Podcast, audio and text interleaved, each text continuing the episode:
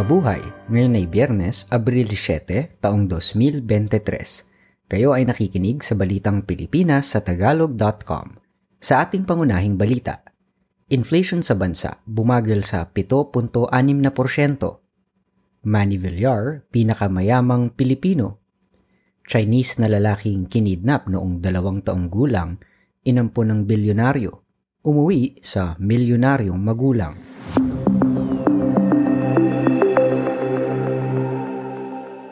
Ang kabuang inflation ng Pilipinas ay bumagal sa ikalawang sunod na buwan makaraang magtala ng 7.6% nitong Marso mula sa 8.6% noong Pebrero. Sinabi ng Philippine Statistics Authority na ito ay bunga ng mas mabagal na pagtaas na presyo ng pagkain at mga hindi nakakalasing na inumin, at gayon din ang transportasyon, bahay, utilities at gasolina.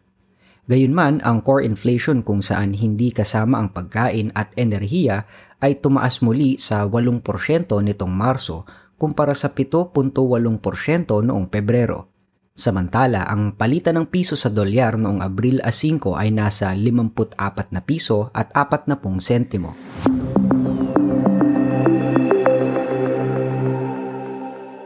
Ang negosyante sa bahay at lupa na si Manuel Villar Jr. ang nanguna sa listahan ng labing apat na Pilipinong bilyonaryo sa 2023 World's Billionaires list ng Forbes magazine. Si Villar na nagtatag ng property developer na Vista Land and Lifescapes Incorporated, All Day Mart Supermarkets at Vista Malls Incorporated ay may kabuang halagang 8.6 na bilyong dolyar. Siya ang ika-232 pinakamayamang tao sa buong mundo. Ang ikalawang pinakamayamang Pilipino ay si Enrique Razon Jr., ang may-ari ng ports operator na International Container Terminal Services Incorporated at ang kumpanya ng casino na Bloomberry Resorts. Si Razon ay may kabuang halagang 7.3 bilyong dolyar. Pangatlo naman ang presidente ng San Miguel Corporation na si Ramon Ang na may kayamanang 3.4 na bilyong dolyar. Si Henry C. Jr. na Vice Chairman ng SM Investments Corporation ang ikaapat na pinakamayamang Pilipino sa kabuang kita nitong dalawa at kalahating bilyong dolyar.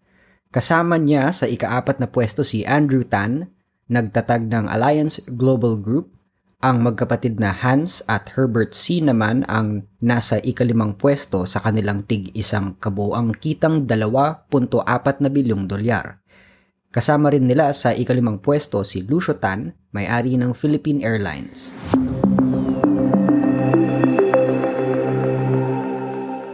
Sisimulan ng pamahalaan ngayong taon ang pagtatayo ng 175 bilyong pisong tulay na magkokonekta sa mga probinsya ng Cavite at Bataan.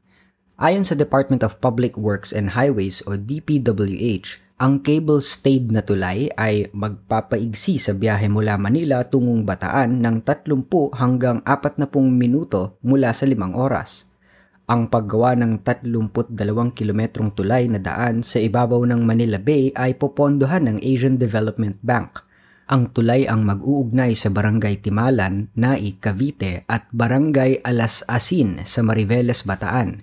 Ang proyekto ay inaasahang matatapos sa loob ng limang taon o bago matapos ang termino ni Pangulong Ferdinand Marcos Jr.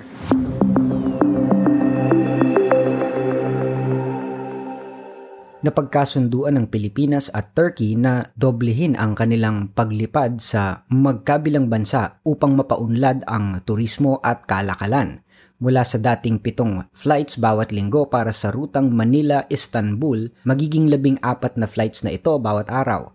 Simula ngayong tag-araw, ang Turkish Airlines ay pinayagan ng lumipad ng labindalawang beses sa isang linggo mula Manila hanggang Istanbul, kung saan ang lima ay hihinto sa Cebu. Ito ay tataas sa labing apat na lingguhang paglipad sa susunod na taon.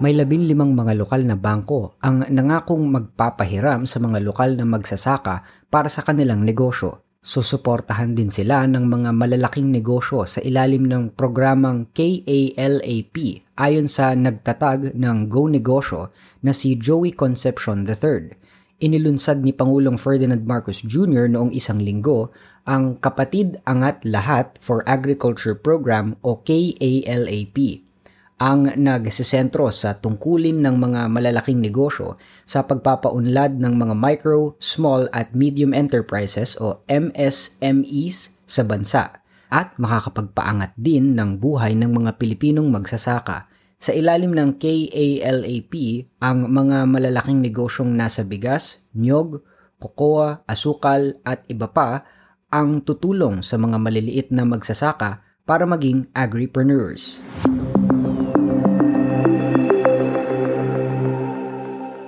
Dadalo si Pangulong Ferdinand Marcos Jr. sa koronasyon ni King Charles III ng Britanya sa Mayo. Sinabi ng Philippine Ambassador to the United Kingdom Teodoro Locsin Jr. na kasama ni Marcos si First Lady Luis Araneta Marcos sa Westminster Abbey sa Mayo Asais. Ang 74 na taong gulang na si Prince Charles ay naging hari makaraang masawi ang kanyang nanay na si Queen Elizabeth noong Setyembre 8 ng nakaraang taon.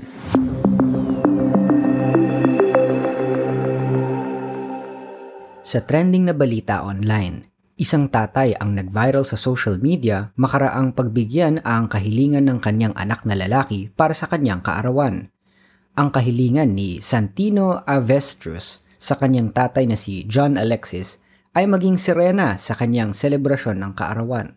Ibinahagi ni John ang litrato nila ng kanyang anak kung saan karga niya ito habang nakasuot ng costume ng sirena kulay rainbow at nasa harap nila ang mga cakes at cupcakes na mayroon ding mermaid theme.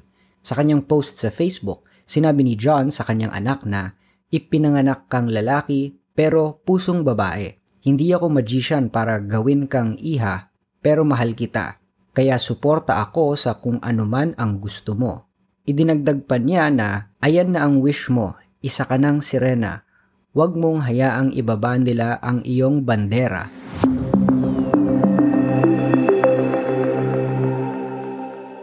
Sa balita sa palakasan, nagtala sa kasaysayan ang Global Port of the Philippines sa World Polo League makaraang manalo matapos ang paghahabol sa Tommy Hitchcock Jr. Legacy Memorial sa Grand Champions Polo Club sa Wellington, Florida. Halos wala ng pag-asang manalo sa prestihiyosong laro dahil maghahabol pa sa siyam na goal. Sa ikalawang chucker, ang team ni Congressman Mikey Romero Polito Pierres, Sapo Caset at Facundo Obregon ay nakahabol upang matalo ang Traviesco sa iskor na 17 sa 13.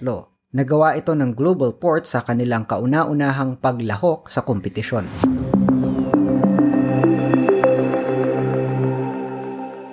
Sa balitang showbiz, Natalo umano si Rufa Gutierrez sa kasong labor na iniharap laban sa kanya ng kanyang dalawang dating kasambahay na nagsabing tinanggal sila sa trabaho ng aktres nang hindi ibinigay ang kanilang sweldo. Ang dalawang kababaihan ay mula sa Negros Occidental.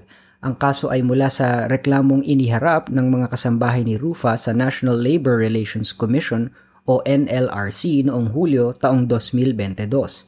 Ayon sa mga kasambahay, basta sila pinalayas ng aktres sa kanyang bahay sa Ayala, Alabang nang hindi ibinigay ang kanilang sweldo. Hindi na umapila ang camp ni Rufa sa desisyon at inatasan itong magbayad ng kabuang 13,200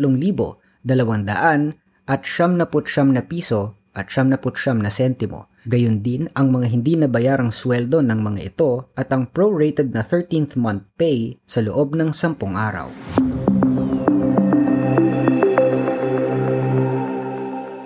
Sa balitang kakaiba, kinidnap ang isang Chinese na lalaki noong siya ay isa pa lang paslit. Inampun siya ng isang bilyonaryong pamilya. Ngayon, natagpuan na niya ang kanyang tunay na mga magulang at nagbalik siya sa mga iyon. Ang kanyang mga tunay na magulang, mayaman din pala, subalit hindi kasing yaman ng mga umampun sa kanyang mga bilyonaryo. Pero, ang mga ito ay milyonaryo ang 27 taong gulang na si Mei Shi Qiang ay kilala bilang natural na ipinanganak na fueraday o rich second generation. Kinidnap si Mei ng mga human traffickers noong 1997 habang naglalaro sa labas ng kanilang bahay sa Yunnan province sa Timog Kanlurang, China noong siya ay dalawang taong gulang pa lamang.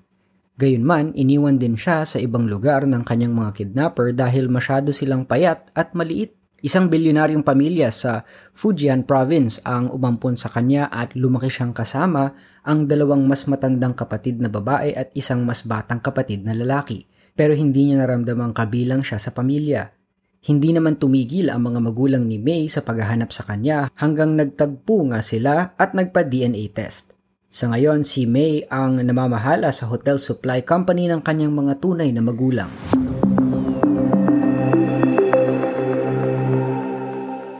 At yan ang kabuuan ng ating mga balita ngayong Abril 7, 2023 para sa tagalog.com.